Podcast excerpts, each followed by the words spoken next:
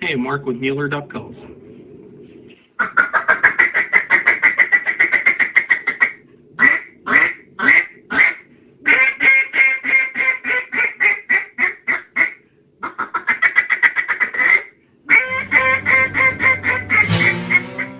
This is Rilo's Quack Chat. As a call maker, I enjoy talking shop with other duck call makers. On this podcast, it's all about duck calls and duck hunting. From the marsh to the duck call shop, we're going to find the story behind the duck calls and the people that make them. This is Rilo's Quack Chat.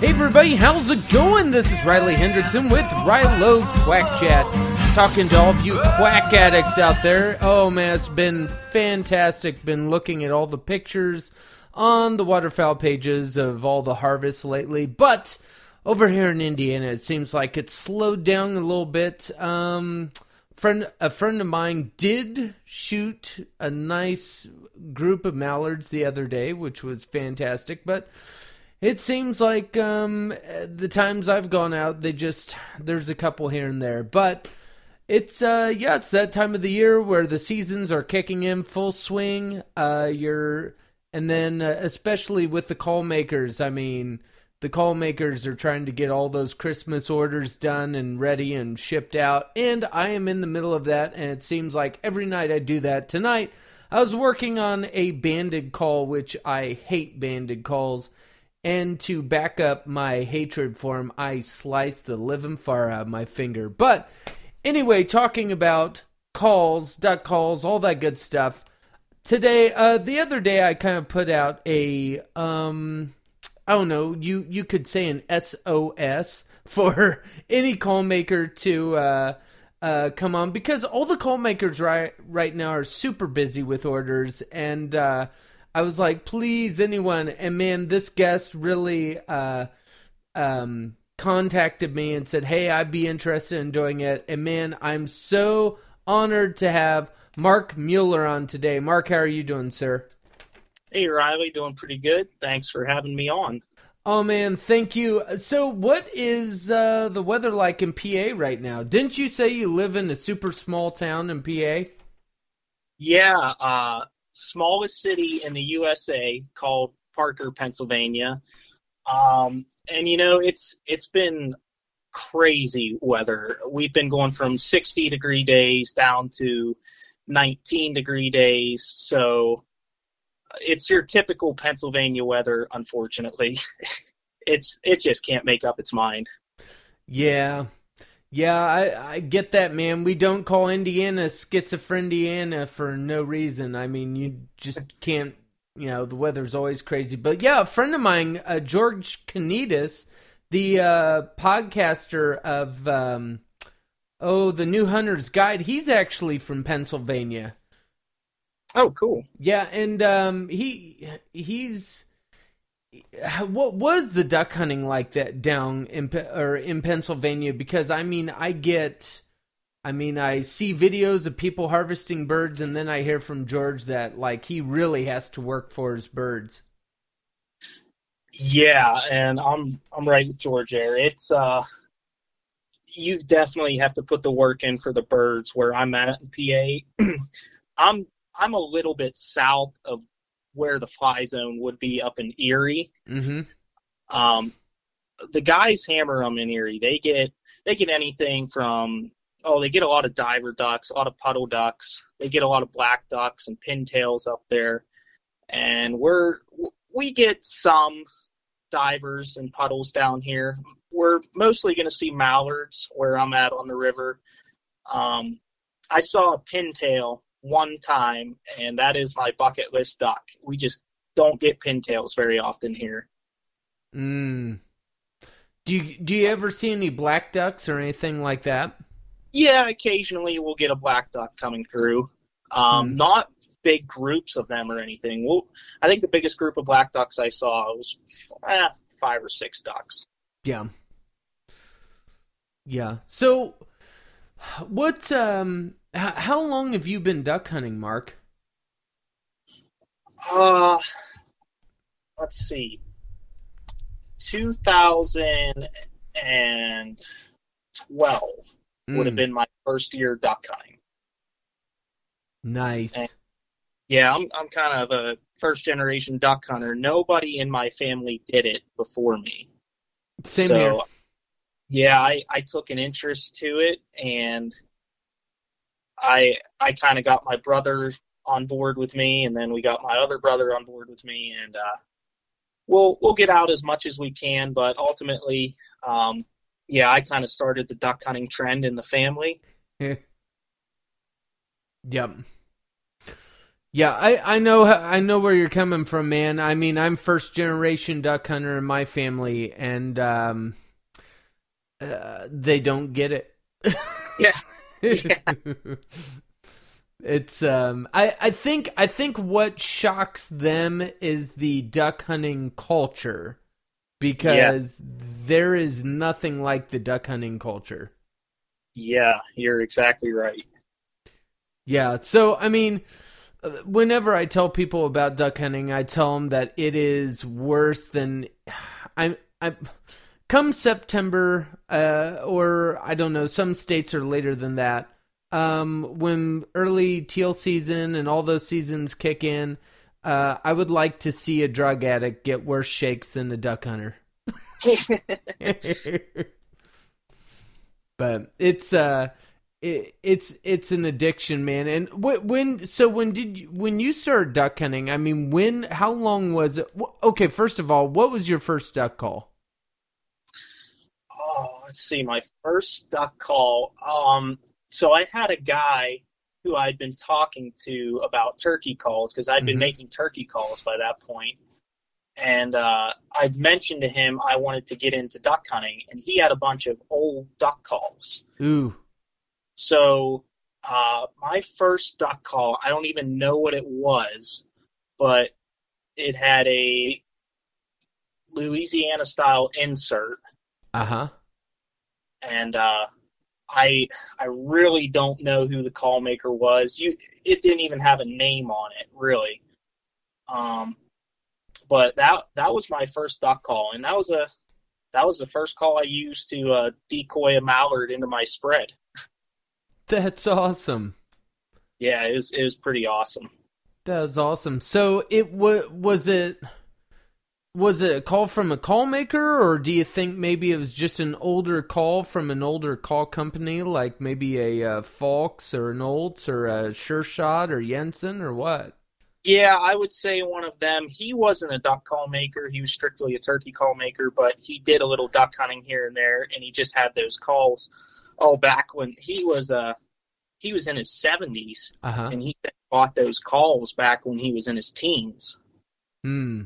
So they they definitely seen some hunts. They were old and beat up, but and they they didn't sound the best, but they uh they called the ducks.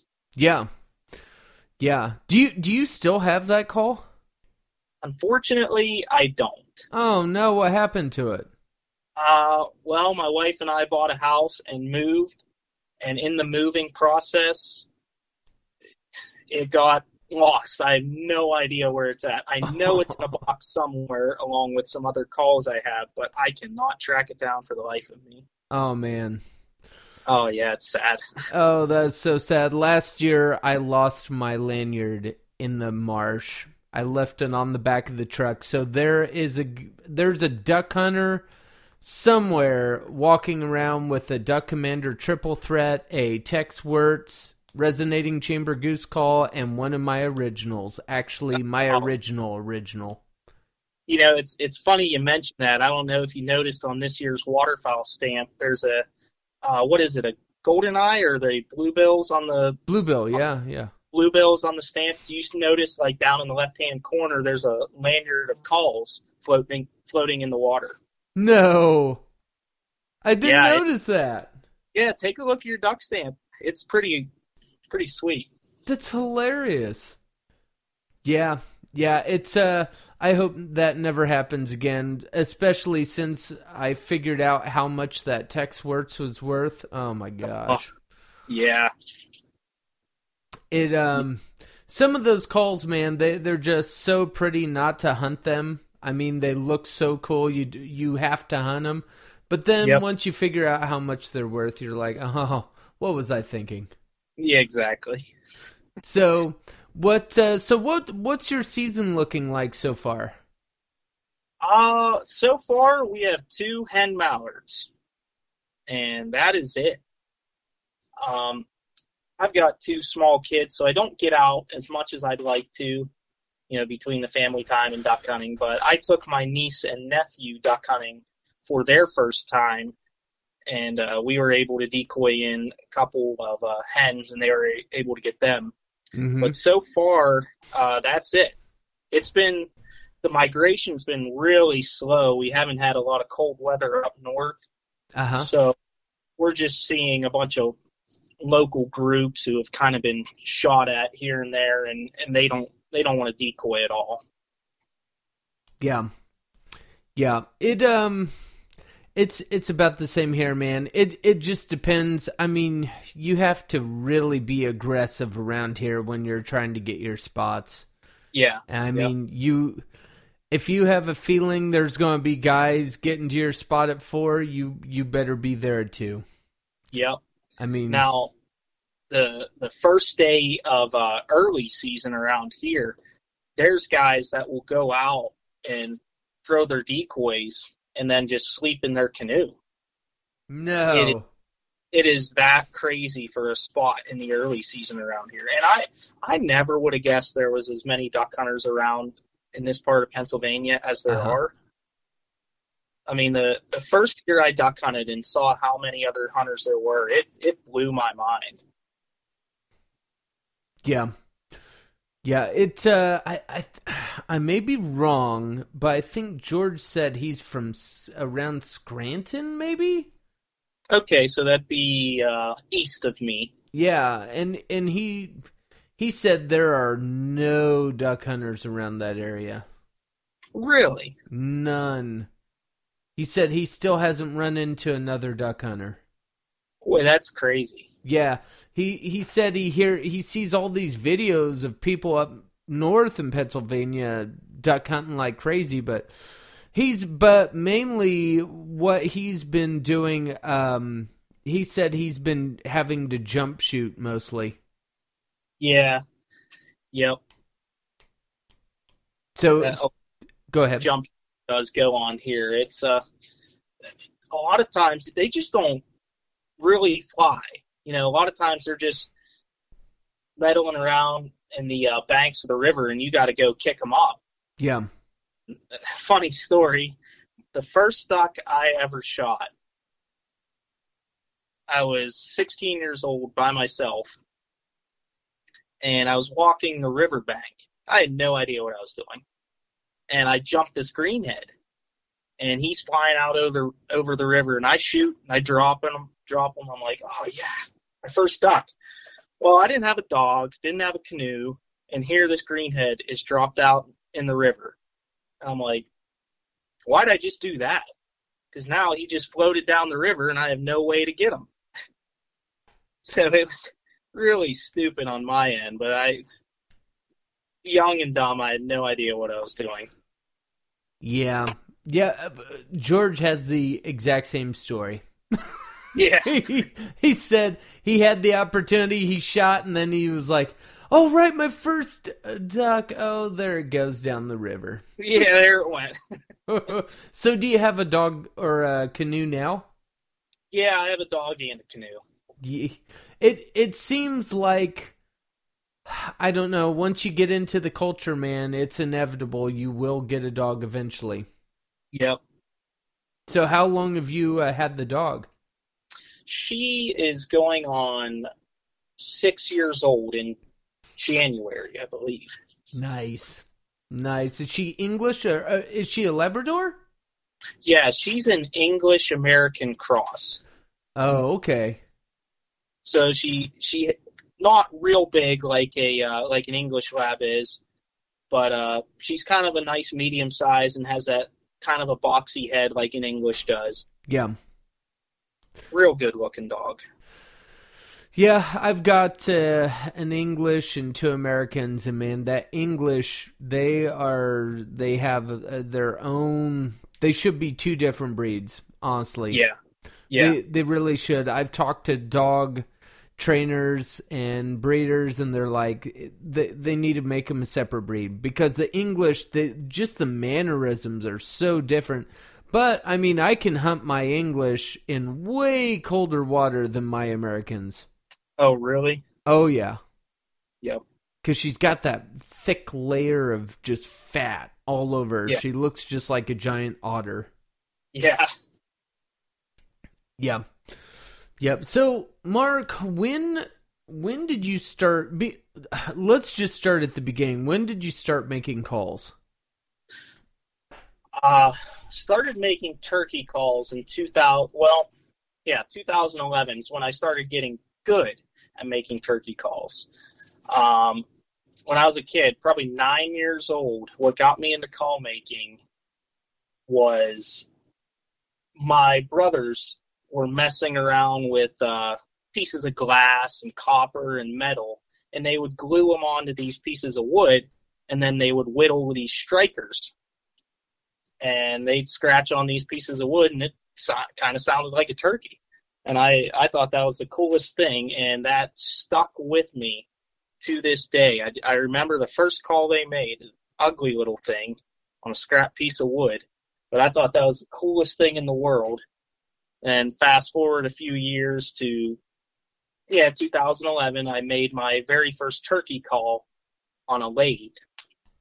And it it was it kind of looked like a giant cereal bowl with a piece of glass over it. But it, I used that call. I called a gobbler in with that call and uh, and shot him. So it did the job. And then in 2000, I believe it was yeah 2013, 12 or 13, I made my first duck call. nice. Nice. Now, was that a uh, flat jig, public tone board? How'd you make that? That was a homemade wooden jig. Oh, you're kidding me. No, no.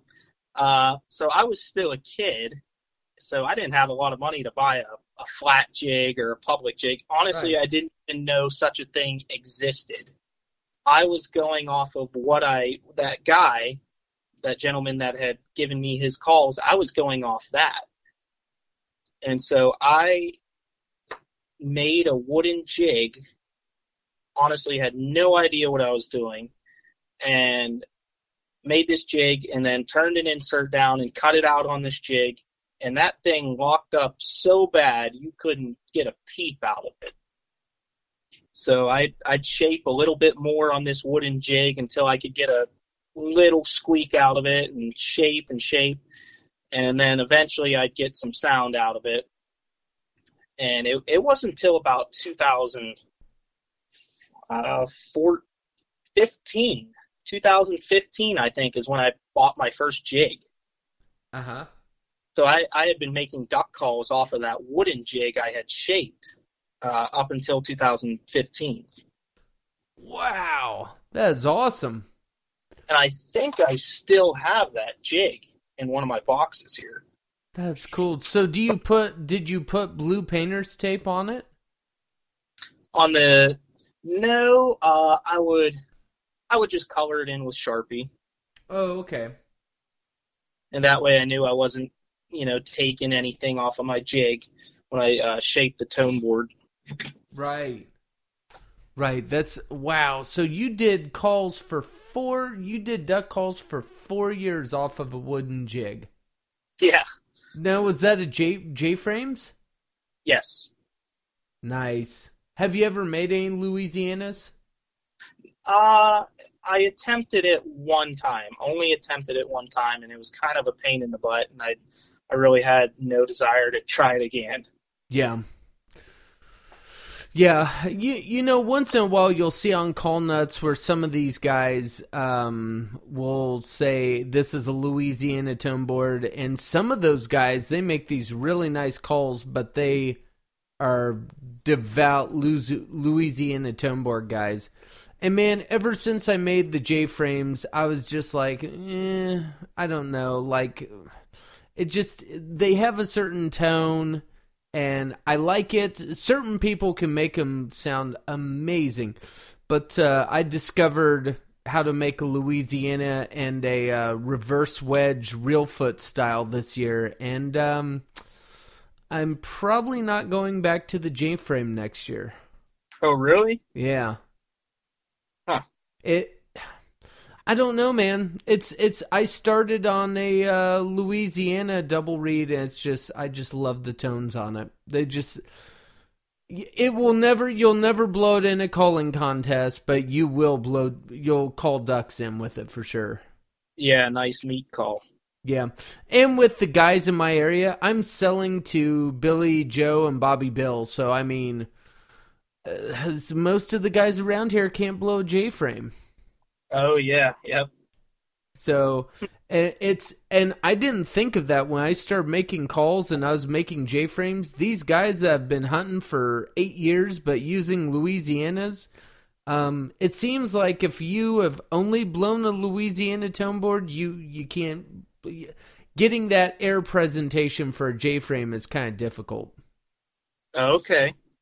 Now, is a Louisiana tone board require less air, air to blow? Yeah. Okay. So it's easy to overblow the call.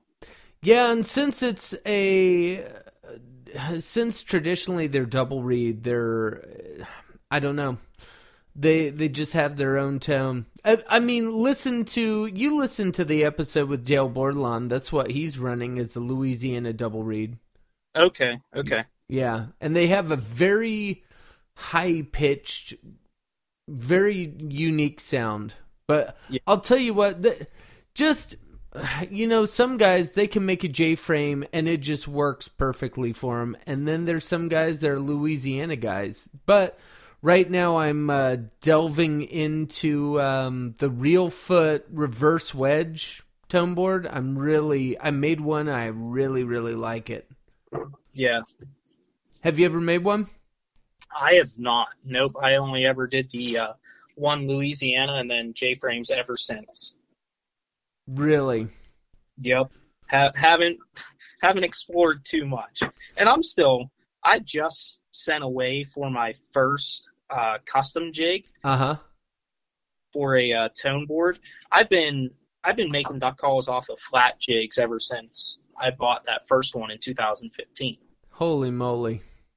Yeah, it's uh just a few weeks ago actually I sent out for my first uh, custom jig.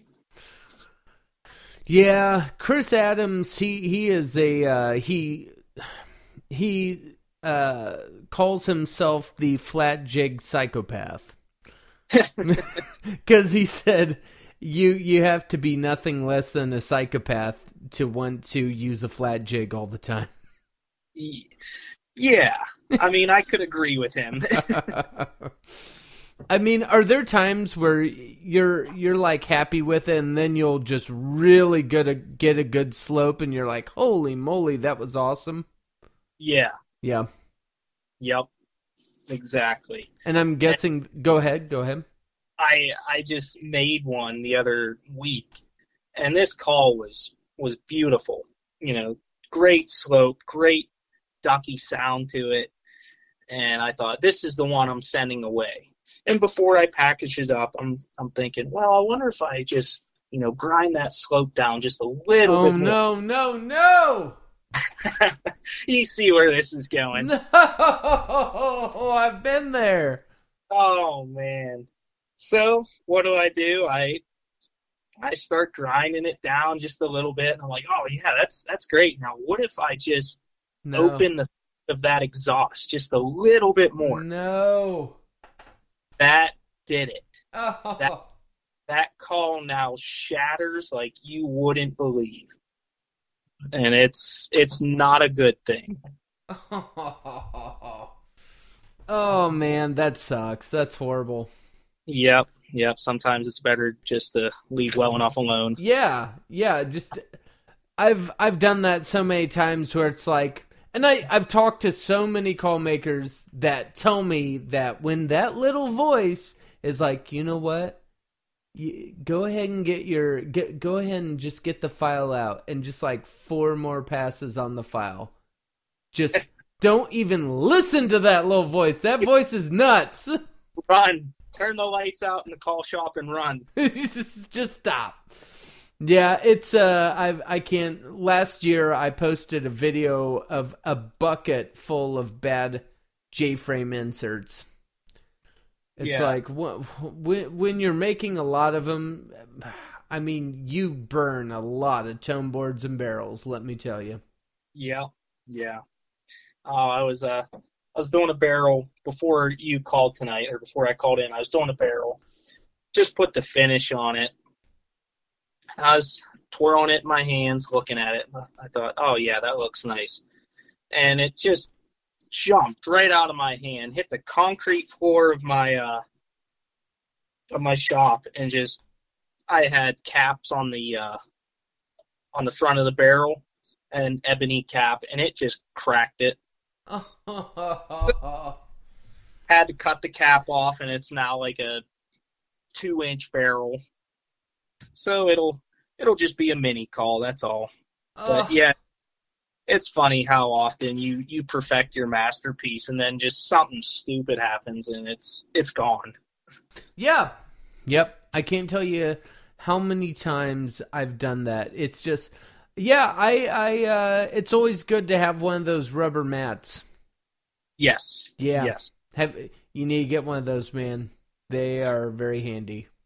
Well, it, of course it would happen in the spot of the concrete that I don't have a rubber mat. The only You know. little sliver that's down there. Oh, yeah, yeah. I, I, that's another thing. Like, I can't tell you how many times I've finished a call and I'm supposed to the the post office is going to be closed in an hour, and uh, you know you get everything done. You put the CA on it. It's a mirror finish. It's beautiful, and then it slips Mm. out of the hand, and you just dented the barrel. Oh yeah. It's like, why? Wha why? Yeah. yeah. So, yeah, then you have to call the owner and go, uh, oh, crap. I literally just dropped a call. No, but, uh, then you have to call the owner and have that awkward conversation like, hey, um, it's going to ship tomorrow. yep.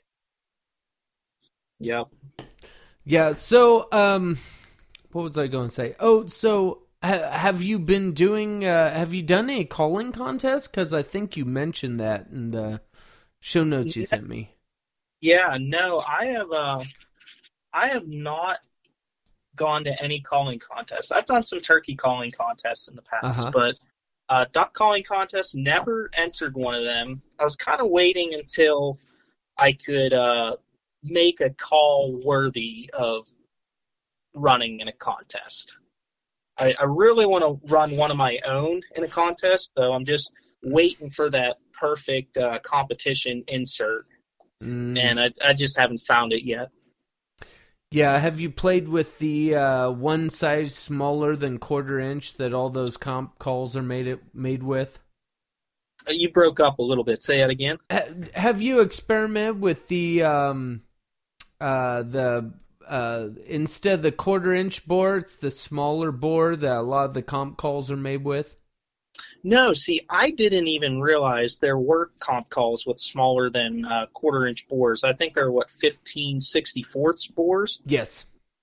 Yeah, see, I uh, I didn't even know that until recently. So I I ordered a few 15 64ths drill bits, and then when they get here, I'll I'll definitely start exploring with them, see what happens. Yeah, yeah. This year I experimented with uh, bore bore size, and man, I've been seeing a lot of the guys on call nuts to where they'll bore a smaller bore at the end of the tone board, but then halfway up the tone board will be quarter inch. Have you been seeing those too?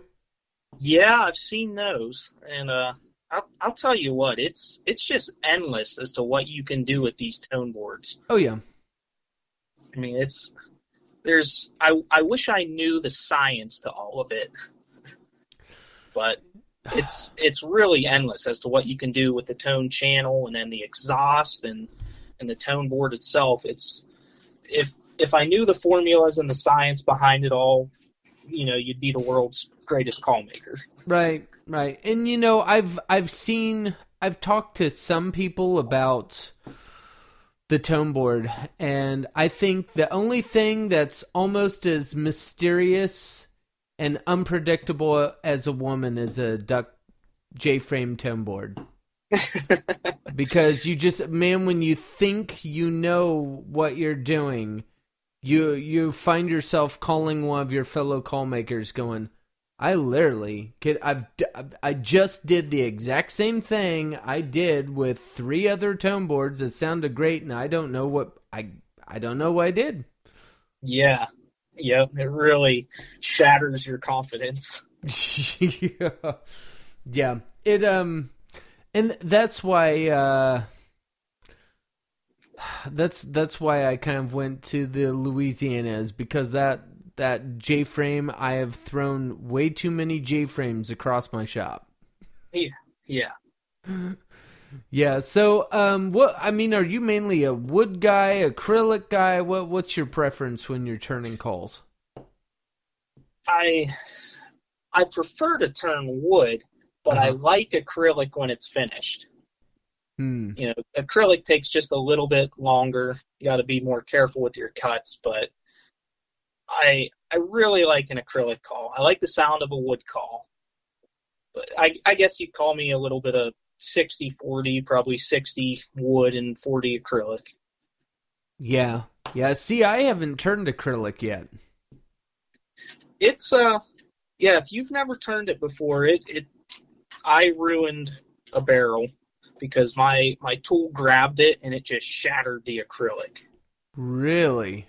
Yeah, it's uh you definitely have to you can't be as aggressive with the wood. Hmm. Hmm. Hmm.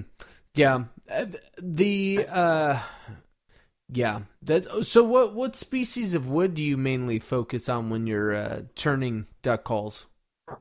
Uh I like Cocobolo. Yeah. But who doesn't, you know? You know um, what's funny? What's that? Out of all the woods, that's the one wood I've yet to turn a duck call out of. Oh, really? Yeah, still haven't. Everyone's like, but that's like the duck call maker rite of passage, you know? so lots of walnut, lots of hedge have still yet to make a Cocobolo call. I I like hedge. I've turned a few pieces of hedge, and it's it's really nice. I have you probably what are hedge and Osage orange are the same thing, aren't they? Yeah, yeah, yeah. That's a that makes a pretty call. Yeah, yeah. Do you uh, have hedge around that area in Pennsylvania? Yeah, we have a we have quite a few Osage orange trees. Mm. And uh, anytime I see one cut down on the side of the road, I I try to get a few pieces of it. Yeah, yeah. It's um Indiana is a walnut state, man. Walnut yeah. and white oak. So I that's it seems like forever that's all I was turning was walnut. Yeah, that that sounds a lot like Pennsylvania. We have a lot of walnut trees and white oak trees, a lot of red oak trees as well. Yeah. Yeah, so when uh what was I going to say? So what what um what what what are the what do you see in the future for uh, Mueller duck calls? I mean, do you have a website? Like what what's your plans right now? Yeah, so I I don't well, I do have a website, but I don't have anything on it right now, and honestly, I'm not even sure if it's active. We just made that. Uh-huh. Um, so I'd I'd like to I don't know about you, but I, I find it hard to stick to one style of barrel and insert. I'm trying to find that pattern that's my pattern. Mm-hmm. And I think once I solidify that, I'd really like to start loading calls to the website. I'd like to get at least two more jigs made. Mm.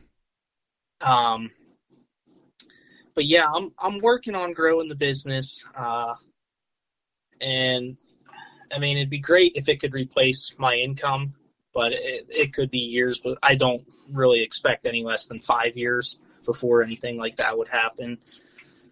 Uh, I ultimately I'd like to build that competition call and and take it all the way to the champion of champions and, and win with it. But that's, a, I mean, that's a long ways down the road. Yeah, yeah. You know the the guys that do duck call making full time, man. I feel I've got a lot of respect for them because recently um, I had to turn uh, my call business from a uh, hobby to an actual side business. Like you know, it's that's what I'm doing now. So, um, and I I just can't imagine the guys that do it full time. Like it's really easy to get burned out.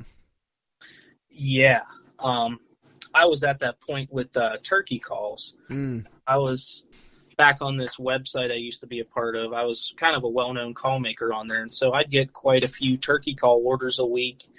And with the full time job and coming home in the evenings and, and having to fulfill those orders, you definitely got burned out.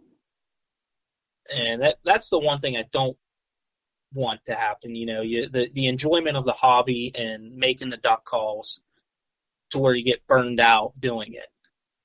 Yeah, and it's a it's a really tough line, really tough to balance that. Yeah, but I definitely agree with you. With the full time call makers, have the most you know utmost respect for them. Oh yeah, it, it's not easy, and it's not. It's hard to be fun anymore because Yeah. when I started call making was actually enjoyable. So I'm to the point now I'm having to find another hobby and I found one um that I can use that as my kind of therapy cuz Yep. cuz of Yeah. call making but we were talking about you were talking about uh getting stuck to one design uh, have have you ever noticed how like once you get a design, you realize you put it up, and then someone's like, "That looks just like Mitch Rogers," or "That looks like uh, Sean Lynn's calls or Josh Lynn's calls." Have you ever noticed that? Yeah, I, I have definitely. You you get a design you think is your own, and then you start looking around and you think, well, shoot, I mean, this looks exactly like this guy's. Yeah, But I mean, it's it's bound to happen with how many call makers there are.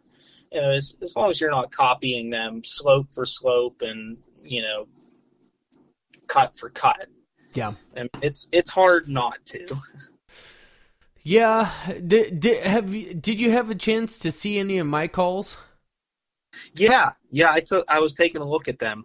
The um yeah, so my theory is you're going to find this funny is um I I kept seeing those posts where everyone's like your call looks just like so and so's and this one and I was like, "You know what? I'm just going to I don't make want to make a fancy call. I want to make a field call, strictly a field call that's going to get beat up. I was like, I'm just going to make a tube. And you know what? No one has copied me. I love it. Yep. No one, no one at all got on there. Now I made one blue one, like a sapphire blue, and it had this really cool look. And uh, one person commented on Call Nuts, and he said you should call it the toilet bowl because it's toilet bowl blue. I don't know. Ca- Call Nuts is you just know don't know what what's going to happen. Yeah. Yeah. Because do, now, we're, do you watch Call Nuts at all or Call Lounge? Do you keep up with those guys? Yeah. In the call lounge. Yep. Yeah. Did uh, did did you see the uh, whole um, polishing reeds debacle that happened about six months ago? No, I didn't see that. Oh yeah, it was it was between the goose call makers and uh, it it was it was it was funny at first and then it turned like very argumentative because you know you've got the guys that shave your reeds but then you had like out of the blue this new group of people that were claiming that they polished their reeds for better tone Wait, am, am I hearing you right? Like polish? yes Oh, okay. Yes, they polish the reeds. That's that's interesting. I don't even know how you do that. I know, and it it was it was just it. Like I was saying, it's so funny watching some of these groups because you'll just have someone post something uh random like that. Yeah. Um and then it'll just blow up out way out of proportion. Yeah, yeah. Yep. So, uh, so when when you're um duck hunting, I mean, are you designing what what tone would you say your duck calls are? I mean, are they like would you call them a timber call, open water call? I mean, what what's your style? Yeah, uh, I'd call them a timber call. Around here, we don't have a lot of big open waters. Uh huh. So the majority of it's going to be small swamps and a small river and uh, medium-sized lakes. Nothing real big. Yeah.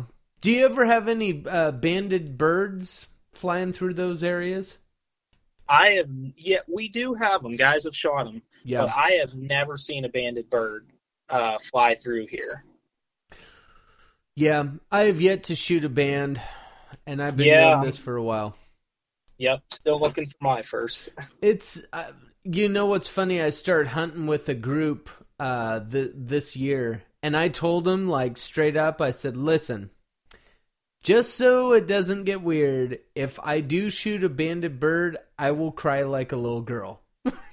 They're Yeah. like, "What's a banded bird, and why would you cry?" It's like, "Oh, you have no idea." you have no idea. no idea. Especially because I don't know. It seems like some of those states, like Illinois and some of them, they just the band of birds just flock in that area.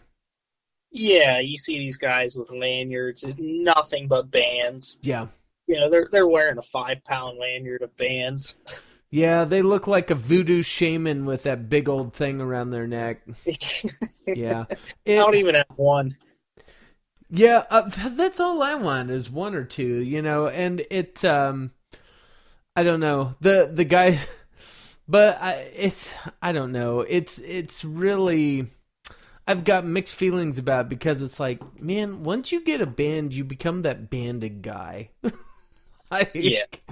But it's um I don't know. I I have a theory I have it, I've talked to guys that they won't see any banded birds. Then they'll have a whole flock come in, and they're all banded. Yeah, that that happens a lot with the geese around here Yeah, in the uh, in the parks. I see a ton of uh, double banded geese. mm-hmm. And it's I think they're more common around here. Yeah, I have a theory about that. About the uh, geese flying Oh, in yeah. flocks like that. Yeah.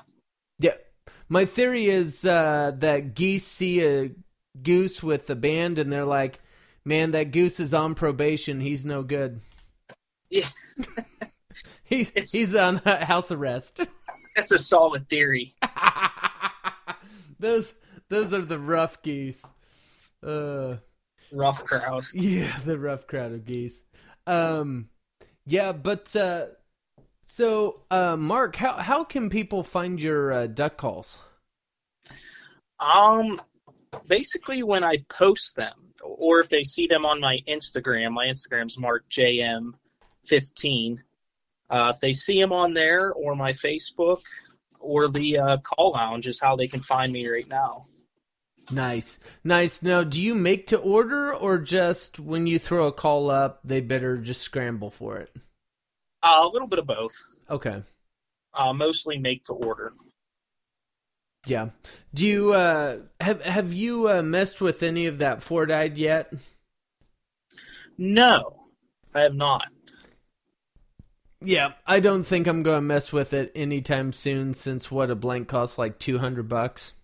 Yeah, uh, until I get a little more established and you know get my sound where I want it, probably won't mess with one anytime soon either.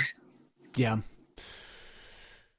Yeah, the some of that stuff, man. Those those guys, they just it, it seems like every every couple months someone's raising the bar, and you're like, oh, that's okay, that's cool, and then they raise it again, then they raise it again, and some guy is making a lighthouse call, and then some guy's making a cannon call, and it just keeps on going. Yeah, yeah. Boy, there are some neat calls out there. The, there are calls I would never hunt with. I'd have to put them in a display case because they're way too nice to go dropping in the water. Yeah. Have you done any call trades yet? I've done a few. Yeah. Yep. Yeah, it's um I I really like that. Like that is a part of the call making culture I'm really getting into. Yeah, yeah, I, I really agree. I enjoy it. It's it's definitely a way for call makers to, you know, collect other people's calls and you know, exchange Yeah. exchange their calls with each other. I, I really like that. Yeah. And it's it's amazing how different each maker's calls is. You wouldn't think so. Yeah. But Yep. I mean they are so unique and uh, they just have their own tone and their own style, and it's just it's so cool to have a piece of that of uh, Yeah. all those call makers. So, Mark, at the end of every episode, I usually ask three questions. Are you ready for them? Yeah. Yep. All right. So, if you could go back to one hunt and do it all over again, what would it be?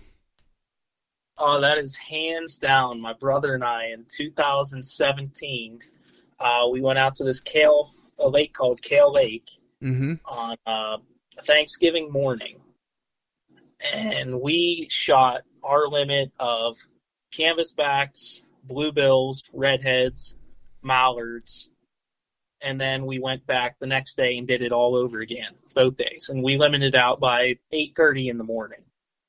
Oh, that's awesome. Yeah, I mean that was hands down the best hunt I was ever on.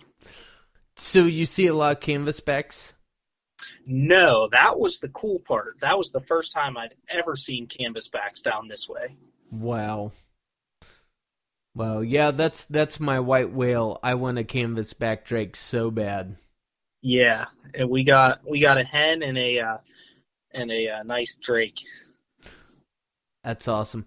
All right, so the second question, if you could hunt in a blind with 3 people, um I'm talking legends, old call makers, friends, family, who would be? Oh man, that is that is definitely a loaded question, tricky question there, huh? Uh I think it'd be pretty. I'm not gonna lie, it'd be sweet to hunt with the Robertson boys. Uh-huh. I feel like that would be a blast. Who's your favorite? Oh, it's got to be Jace. Yeah, same here. Yeah, I mean, I, I think that would be a, a blast. Um, I think it'd be fun to go with John Stevens Mm Mhm. and uh,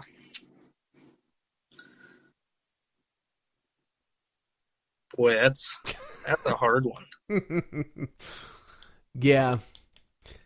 Yeah, it uh you you can't make up that third one, can you? I I really can't. I'm Really? trying to think, but You're going to leave you're not even going to mention a family member? That's sad. well, yeah. Uh, okay, okay, yeah. Obviously, okay. Let's throw this one out here. My good buddy Alex Seibert. I love duck hunting with him. We always do good when we go together. Yeah. Yeah, do, now I have a question for you, Mark. I've Yeah. noticed that there are so there's like a couple of groups that I hunt with, and there's always the group that if you're like, "Hey, you want to go hunting?" They're like, "Nah, I'm going to stay in today." And you're like, "Why? Why? All the weather conditions are right. You go out and just you don't see anything." and then they will go without you and they'll be sending you pictures of their limits. Oh yeah. Like and they will hunt the exact same holes, the exact same areas, the exact same spread, same conditions, just different days. I I just Yeah. think they my theory is I think they're tuned into the uh, barometric pressure way better than the other guys. It, yeah, that's the only explanation. Or just lucky. Yeah, I mean, that's probably realistic. yeah. So for the third question, if you could stand behind the over the shoulder of a call maker, present, past, still alive, deceased, who would be? I really think it'd be cool to watch Josh Raggio make a call. Oh yeah. Yeah. Yeah, I think that'd be pretty sweet. Yeah. In that trailer. Yeah. Yeah. I'll tell you what though, I'll I'll tell you who's really coming on the radar and he's kind of a um kind of learned from Raggio is Brad Eldridge. Yeah. I did see that. Isn't that something? Yeah, have you seen his new shop and his store? No, I haven't seen that. Oh, you got to look up the pictures. They um he decided to go full time and they started a store and they have a window to where you can watch him turn a duck call and he put his uh, d- uh duck call shop in there. Really? Oh yeah, it looks so pro. It looks it is just as cool as um uh, I would say it's as so, it's almost as it's going to be as cool looking as um oh man was it? Stuttgart um our the R and T shop. Oh yeah, yeah. it, it looks really really cool. He's got his his emblem for his uh parish uh waterfowl company is huge. It's like eight foot tall. Oh it's it's super cool looking. So that's that's Brett and Josh doing that. No, no, no, no. That's Brad Eldridge. Brad is kind of, I don't know if you'd call him a protege of Raggio. I mean, he learned a couple things from Raggio, and he's close to Raggio. But Ra- I think, I think I may be wrong, but Brad Eldredge is more in Louisiana, and Raggio is in Mississippi. Okay. Yeah. But I know Raggio has his own shop, and then he has the trailer that he travels around with. Yeah. Yep. Yeah, but Brad Brad Eldredge, man, he's he's he's getting up there too. He's he's um really a he's he's uh, on the radar right now. Yeah. Have you seen his calls or heard him? I've never. I saw. Um, I saw that he was in Raggio's shop. I didn't real. I just thought he was paying them a visit or something, and and Josh Raggio made him a call, but I didn't realize he was starting his own call company. Uh oh, uh Brad Eldredge. Yeah. Yeah, yeah. Brad, Brad's calls they they're so unique, man. I mean, they um and I have Brad on the podcast, and he was we Raggio was brought up, and I said, "Well, has anyone said any of your calls look like someone's?" He's like, "Kind of like Raggio's." It's like okay, but no, the bottoms are like really round, like egg shaped. Very, Yeah. very cool looking, very antique Yeah. Yeah. I'll definitely check those out. Oh yeah. Oh yeah. Well, Mark, man, thank you so much for calling in this evening, man. I really appreciate it. Um, yeah, I, I really appreciate you calling in and talking. And man, you know, like Pennsylvania, you know, it, that it's just one of those states you don't think waterfowl. and for good reason. It's just, uh, I I'd say Pennsylvania doesn't have a lot of rich waterfowl history, but I, I mean, there might be others that that prove me wrong. Yeah. But it's uh, yeah, it's definitely not one you think waterfowl, and it's it's tough. Yeah. Yeah, it's same here, same as Indiana. Well, Mark, man, thank you so much for calling in. If you don't mind, uh, stay on the line while I uh, close her out real quick. All right, thank you. All right, so that was Mark Mueller of Mueller Duck Calls. If you get a chance, look him up on Facebook. Um, he's got some pretty cool calls, and he's doing the flat jig, so you know he's going to have that custom sound. I mean, it, there's nothing like a call off of a tone board off of a flat jig. I mean, it's it's going to you aren't going to not every one of them is going to sound exactly the same, and you get a really custom. I mean, if you want custom, that's going to be custom. So if you are interested in a um, a Mueller duck call, get with Mark. So also before I uh, clock out of here, um, make sure to rate and subscribe to the podcast, and make sure to give it a five star rating. And even if you just put in there duck or duck calls or whatever in the little writing area, make sure that uh, you put something there because it helps people find the podcast uh, better. And um, yeah, and also if you want to, of course, please check out the guest calls first. But if you want to support this uh, podcast, go to RiloGameCalls.com and check out the stuff there, and that helps support. But like I said, go to the guest stuff, check out their stuff first. Um, and make sure to buy that stuff. Uh, so yeah, so till next time, this is Riley Hendrickson with Rilo's Quack Chat.